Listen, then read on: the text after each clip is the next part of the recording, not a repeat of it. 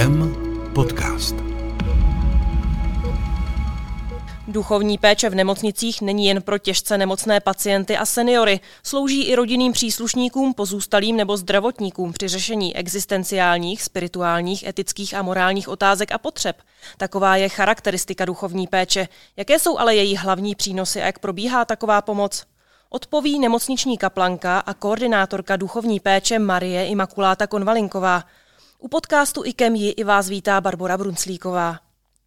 Většina lidí v těžké životní situaci cítí potřebu se vypovídat nebo hledá odpovědi na otázky, proč zrovna já nebo můj příbuzný, nebo co se stane po smrti. Je tohle ten nejčastější důvod, proč vás lidé vyhledávají? S čím vším eh, vlastně můžete pomoci? V podstatě jste to docela skoro, skoro všechno vyjmenovala a hlavně je to takový nějaký asi i strach, když bych to měla doplnit, strach z toho, co bude – Eh, mnoho lidí, třeba eh, nebo pacientů, eh, sděluje třeba i důvod, že neví, co bude po smrti. Protože najednou v tom stavu, který oni vlastně mají před, nebo ta chvíle před nějakým těžkým zákrokem a neví, jestli se po, probudí po, po té operaci, Eh, tak si kladou někteří z nich opravdu tyhle ty otázky, že třeba celý život na to nemysleli a jsou to jak věřící, tak i nevěřící lidé. A takže se bavíme o tom, eh, jak oni to vidí a jak to vidím já jako představitelka nejenom církve, ale představitelka křesťanství. Takže o tomhle tom všem se bavíme. A samozřejmě, když se na mě obrátí nějaký eh, příbuzný eh, pacienta, tak eh, je to hodně o takové duchovní a zároveň psychické podpoře. Já vlastně nabízím takový prostor na, na to, aby člověk se mohl pozdílet, vypovídat z toho, co je za ty léta třeba v něm naskládaný. Třeba i ve vztahu k tomu, k tomu svýmu příbuznému pacientovi. Vy jste zmínila ty nevěřící. Mm. Není, možná někteří lidé by měli obavu, že jim vlastně budete trošku nutit takzvaně víru. Je to tak, nebo jim e, necháte vlastně jejich prostor pro vlastně nevíru, pro ateismus? Já já tím, že dlouhodobě pracuji s různými lidmi a nejsou to vždycky křesťané nebo katolíci, tak pro mě je to naprosto přirozený rozhovor. Takže když si mě uh, někdo pozve, zavolá, Eh, tak eh, nikdy se úplně na začátku neptám, jste věřící, nejste věřící. Je mi to samotné trošku odporné, ale eh, nebo nepřijatelné prostě se, se takhle ptát, ale nějak potom z toho rozhovoru to vyplyne a většinou ti lidé jako si mě v uvozovkách ti nevěřící nevolají, protože by se chtěli najednou obrátit. Jo. A ani já toto nenabízím, to není tím cílem, ale vnímají pravděpodobně, vnímají, že eh, ta duchovní služba nabízí právě ten prostor toho jakéhokoliv rozhovoru. To, že cítí, že potřebují se někomu vyklopit, prostě to, co mají jako na srdce. To, co by třeba nikdy neřekli svýmu příbuznému nebo nějakému kamarádovi, ale prostě ten stav toho nemocného je někdy takový, že, že opravdu potřebuje najednou jako kdyby něco zhodnotit ve svém životě. Takže pro mě není důležité, jestli ten člověk je příslušník nějaký církve nebo není, a zároveň i ten, eh, ten člověk eh, vlastně mě nehledá primárně z tohohle důvodu, ale že nějak vnímá asi podvědomně, že mu udělám tu vrbu, kde se může on vypovídat. Teď použiji takový výraz, který se týká převážně lékařů, kde všude ordinujete. V podstatě všude, všude tady eh, v prostorách nemocnice IKEM. Kamkoliv mě lékaři zavolají, Eh, kamkoliv eh, mě ten pacient eh, přizve, ale teď zhruba už to běží asi více krok, je velmi jako myslím si, že velmi pozitivní spolupráce s příjmovými sestrami, kdy vlastně v tom příjmovém dotazníku pro pacienta hospitalizovaného je vložená věta, jestli má pacient zájem o duchovní službu nebo rozhovor, takže sestřičky mi volají a tím pádem vlastně díky ním se dostanu přesně k těm pacientům, kteří konkrétně mají ten zájem. Jo, takže opravdu musím říct, že jsem asi prošla všechna oddělení. Jo, ta, za, za tu dobu necelých tří let, co tady působím. Byla jste třeba někdy na sálech? Tam ne. Tam ne, ale když chodím kolem, eh, tak eh, já třeba jako když procházím cel, celý, eh, celý, celou tu budovu tady, ty nemocnice, tak se třeba tiše modlím za všechny pacienty a za všechny zdravotníky, lékaře a všechny, kteří tady působí. Jo, takže je to pro mě jako kdyby vlastně vstupuju všude tím pádem. Skrze tu modlitbu. Kdo se na vás obrací nejčastěji? Jsou to pacienti, jsou to jejich příbuzní nebo jsou to zdravotníci? Nejčastěji, nejčastěji jsou to pacienti, a potom zdravotní personál a nakonec jsou to ty příbuzní, když bych to měla odstupňovat. Součástí duchovní péče je vlastně i podpora právě pro zdravotníky, které jsem teď zmínila. Eh, v čem je jiná ta péče o zdravotníky a jak třeba často se na vás obracejí zdravotníci? A co třeba řeší, samozřejmě nemůžeme mluvit úplně konkrétně, ale jaké jsou ty nejčastější problémy? Jsou to třeba etické věci, nebo jsou to uh, problémy, které se týkají třeba nějaké smrtelnosti, které oni musí sami pocitovat třeba v případech, kdy operují opravdu uh, velké operace, srdeční operace, kdy samozřejmě toho pacienta můžou odoperovat dobře, ale pak třeba může dojít k nějakým komplikacím. Samozřejmě nemůžu, nemůžu nic říct, dodržuju mlčenlivost, ale když bych měla, měla říct eh, všeobecně, tak eh, někdy jsou to věcu, věci rázu soukromé, eh, kdy řeší třeba nějaké svoje věci, pak jsou to hodně etické a morální, co se týká přístupu k pacientům jo, kdy i právě třeba ta smrtnost těch pacientů je, je třeba nějakým způsobem zasáhne. A pacienti, eh, ti mají nejčastěji asi ty existenciální problémy, o tom ano. jsme trošku mluvili. Hmm. Co je jejich příbuzní? Co řeší ti nejčastěji? Eh, vždycky člověk musí mm, samozřejmě jako volit velmi vhodná empatická slova, aby se nedotkl eh, toho, toho příbuzného, aby eh, se necítil eh, v tom, že prostě jako je to konečný a teď já, když tam přijdu, tak samozřejmě, když chodím v hábitě nebo ještě když třeba přivedu kněze, tak ten člověk, ten příbuzný má třeba strach, že už je to ta konečná, protože ve mně třeba spatřuje tu smrt.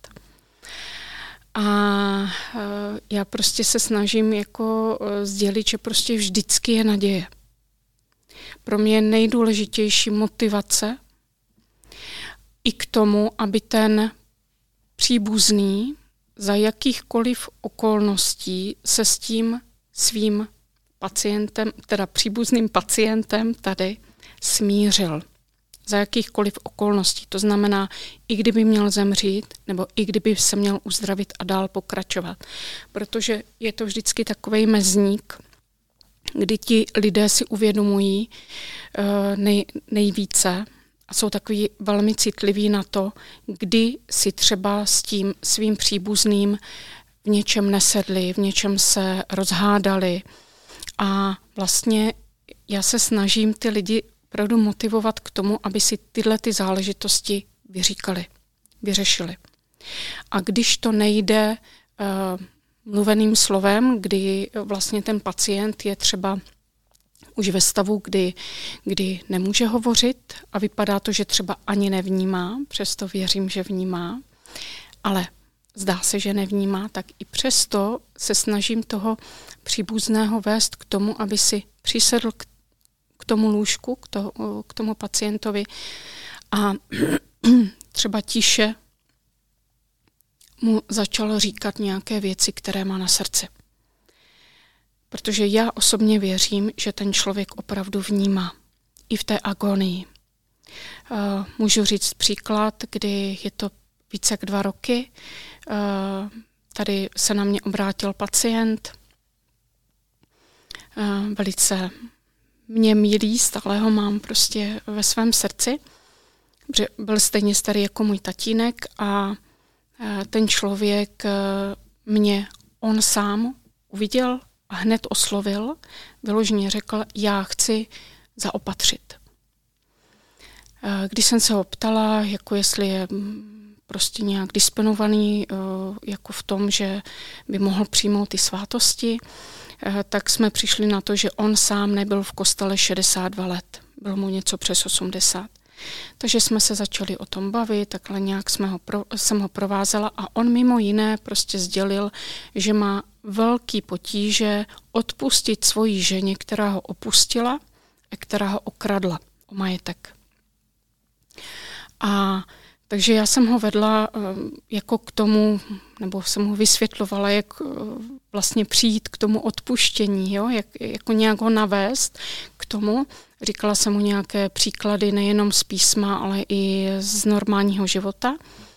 Eh, ten člověk byl opravdu velice otevřený a velice toužil potom po, potom, aby to došlo, ale ve svém srdci prostě furt jako cítil tu bolest, což jsem mu říkala, že samozřejmě jedna věc je odpustit, druhá věc je zranění, které způsobuje ta rána. Jo? Že eh, on může odpustit silou vůle, že prostě se rozhodne odpustit, ale že třeba ta rána ještě dál bude v něm doznívat, takové to vnitřní zranění. A že toto vnitřní zranění může pokud on chce, právě se otevřít té boží lásce v, to, v té svátosti toho smíření a ve svátosti nemocných. Dřív se tomu říkalo za opatření, ale dneska je to svátost nemocných neboli smíření, kdy eh, vlastně eh, ta svátost působí, že opravdu dá nebo disponuje toho člověka k tomu, že je schopen opravdu ze srdce se vyznat ze svých vin a zároveň odpustit tě, těm druhým. Takže on potom to toužil, takže jsem mu zprostředkovala kněze, eh, který, eh, který přišel, eh, vyspovídal ho, dal mu tuhle tu svátost a on mi hned po té svátosti, hned za, za dva dny, prostě sdělil, sestro, já už necítím zášť vůči svý ženě, já jsem jí ze srdce odpustil. A byl úplně prozářený. A když bych měla pokračovat ještě nějaký ten skoro dva měsíce tady ještě, ještě byl hospitalizovaný a postupně se mu do rány dostávala sepse, vypadalo to prostě velmi špatně a najednou on se začal jako, chtěl jako modlit, eh, začít se učit znovu modlit, takže já jsem mu vlastně zprostředkovala nějaký, nějaký modlitby, aby znovu do toho prostě došel. Eh, pak jsem mu nosila svaté přijímání.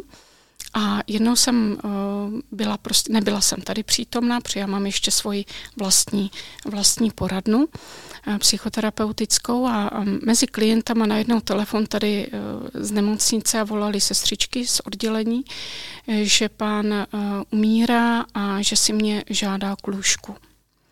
Takže všeho jsem nechala, utíkala jsem sem a on už, on už byl v agonii, už nevnímal za, za, za tu chvilku, než jsem se sem dostala ale věděla jsem, že ještě pro něho můžu eh, udělat ještě jednu svátost, tomu se říká viatikum, to je taková ta poslední, takové to doprovázení, opravdu ten přechod na ten druhý břeh. A seděla jsem u něho několik hodin, takže já jsem zavolala kněze, ten zprostředkoval tu svátost, odešel, já jsem tam seděla a já jsem na něj mluvila a bylo vidět, že opravdu v té agonii nevním, jako kdyby nevnímal. A pak jsem si vzpomněla, že mi říkal, že jeho maminka na Moravě, když žil, tak když zametala dvůr od dobytka a takhle od toho hospodářství, tak v tom prachu toho zametání, eh, tak si zpívala mariánské písně a že to měla hrozně rád a že se mu to čím dál víc vybavuje. Takže já jsem si na toto vzpomněla u toho lůžka a vytáhla jsem ten kancionál z mobilu a začala jsem mu zpívat ty písně. A normálně plakal. Celou dobu, co jsem zpívala, on plakal. A na nic jiného nereagoval. A když jsem se ho ptala, jestli mě vnímá, jestli vnímá, tak mě mírně stiskl ruku. Takže věřím tomu, a říkám jenom jeden příklad tady uh, jako toho, že jestli člověk v té agonii vnímá nebo nevnímá. Já věřím tomu, že vnímá. Takže ve chvíli, kdy, eh, kdy eh, vedu vlastně ty příbuzné k tomu, aby i s těmito lidmi, který vypadají, že už nevnímají, aby si s nima něco vyřešili, tak nikdy mě ty lidé neposlali někam vždycky prostě si sedli a vyříkali si to. A někdy ten člověk, no potom mě, někdy ty lidé zavolají třeba zpátky, že, že opravdu jako jim to pomohlo a že ten jejich příbuzný už odešel. A to je pro mě jako dobrá zpětná vazba, že, že vlastně je další nějaký usmíření mezi lidmi. Jo, takže toto je jako jedna, jedna z náplní mý práce, vlastně vést lidi k tomu, aby se mezi sebou usmířili, i když je to prostě na konci. Jo. Samozřejmě jako člověk má potom třeba i radost toho, že, že když jsem třeba doprovázela nějaké uh, umírající, seznámila jsem se s těmi příbuznými, tak já jsem s některými doteď v kontaktu s těmi příbuznými. A začínám tak pomaličku uvažovat i o tom, že, že ta služba eh, toho duchovního není jenom tady na půdě nemocnice, ale že právě může přesahovat i, i mimo, a to znamená péče o ty pozůstalé. Takže i v tomhle tom zatím jako nějak neorganizovaně, ale zatím tak individuálně se těmto lidem dál věnují, navštěvujeme se a doprovázím je třeba v tom smutku nebo i v tom dalším životě a to je třeba i dva roky po smrti toho jejich příbuzného. Velice děkuji za tyhle slova, ale abychom neskončili úplně protože spousta těch pacientů a jo. medicína je na skvělé úrovni, takže se spousta pacientů nepotřebuje paliativní péči. Um, a spousta z nich asi odejde domů. Ano. Jak vnímáte tohle třeba, když eh, tady máte nějakého pacienta, který je na tom opravdu špatně a pak odejde eh, ve zdraví? Cítím obrovskou radost. Jo, obrovskou radost. A někdy ty eh, i s těmito lidmi, kteří prostě jako prodělají jako velmi vážnou, vážnou operaci a navážeme třeba jako hezký nějaký vztah, jako dlouhodobější, protože jsou tady třeba delší dobu, tak i s těmito pacienty jsem dál v kontaktu. Jo? Zvlášť třeba s těmi, který nějakým způsobem jsou, uh, jsou nej, nejsou třeba tady odsaď z Prahy, takže i přes, přes WhatsApp nebo prostě přes další jako média uh, se, se uh, můžeme vidět, slyšet a, a nejsou to vždycky lidé, říkám, znovu podotýkám, nejsou to vždycky lidé jenom z církve. Jo, jsou to, jsou to různí lidé různí pacienti. Jak jste se dostala k duchovní péči v nemocnici? Vy jste předtím dělala i uh, třeba s jinými skupinami lidí, než jsou pacienti? Já jsem pracovala asi 25 let s drogově závislými a 13 let s vězni, s odsouzenými a obviněnými, což byla moje taková doména. Celkově jako s lidmi z okraje společnosti, včetně uh, prostitutek a prostitutů. A musím říct, že uh, asi zhruba právě po těch zhruba 25 letech už jsem cítila, že potřebuju změnu, že uh, prostě potřebuju změnu, tak jsem si dala takových pět měsíců odpočinek a hned na začátku toho odpočinku jsem uh, prostě odešla jsem z práce, hodila jsem se na pracák, jak se říká, a modlila jsem se, aby mi Bůh dal světlo, jakou cestou se mám dát. A skrze kamarádku se mě dostal do ruky inzerát Pražského arcibiskupství, že hledají nemocniční kaplany. A ona mě neustále k tomu vyzývala, ať na to odpovím a mě se nechtělo. Jsem říkala, já jsem zvyklá dělat jenom s těma grázlíkama, jo? to je, to je prostě moje, moje doména, já prostě s hodnýma lidma jako moc pracovat neumím. a nevím proč, nějak, nějak jsem se tomu zpočátku bránila, možná i proto, protože moje první zaměstnání v 18 letech byla nemocnice, kdy jsem pracovala jako kuchařka v nemocnici a mám na to velmi traumatizující zážitky a, a vzpomínky. E, takže možná i proto jsem se nějak jako tomu vnitřně bránila.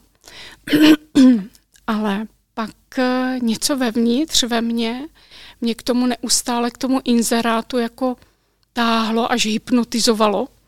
Tak jsem si říkala, no nic, jako o zkoušku, jako prostě to zkusím a uvidím. Tak jsem odpověděla na ten inzerát. Pozvali si mě tam, na arcibiskupství a, a prostě po krátkém rozhovoru jsem věděla, že, že prostě to zkusím. Jo, nějak jsem, nějak jsem prostě to v sobě otevřela a, a tím uh, mě bylo úplně jedno, do jaké nemocnice jako přijdu. Opravdu jako mě na tom nezáleželo, jenom jsem nechtěla, aby to bylo hodně daleko. Protože do některých věznic jsem třeba dojížděla dvě a půl hodiny autem a toto jsem opravdu nechtěla. A vlastně pot, potom eh, ten člověk eh, z toho arcibiskupství eh, mě nabídl tady nemocnici IKEM. Jsem vůbec nevěděla, co to je, jenom jsem věděla, že je to jako taková lepší nemocnice. Nikdy jsem tady nebyla a, a takhle. Ale říkala jsem si, bože, je to na tobě, prostě udělám pro to maximum, co je potřeba. Takže mi řekli, že musím mít ještě nějaký kurz. Takže jsem si udělala první eh, takový krátký 14-denní eh, kurz a mezi tím se podepsala smlouva s ministerstvem zdravotnictví, mezi církvem a ministerstvem zdravotnictví, kde požadují roční kurz nemocničního kaplana. A to jsem zpočátku odkládala, protože já jsem studovala 23 eh, let při zaměstnání a řekla jsem si, už ne, už nechci jako nic studovat. A do toho jsem šla právě, že nebudu muset nic už dál jako studovat, protože jsem byla vyčerpaná z toho studia při, při, tý, při tom zaměstnání. Ale nakonec, eh, nakonec mě to nějak jako začalo přitahovat eh, to, to vzdělání, protože jsem fakt jako zjišťovala eh, v kontaktu s pacienty i tady s personálem, že prostě jsem nějakým způsobem handicapovaná, protože neznám určité výraziva ve zdravotnictví.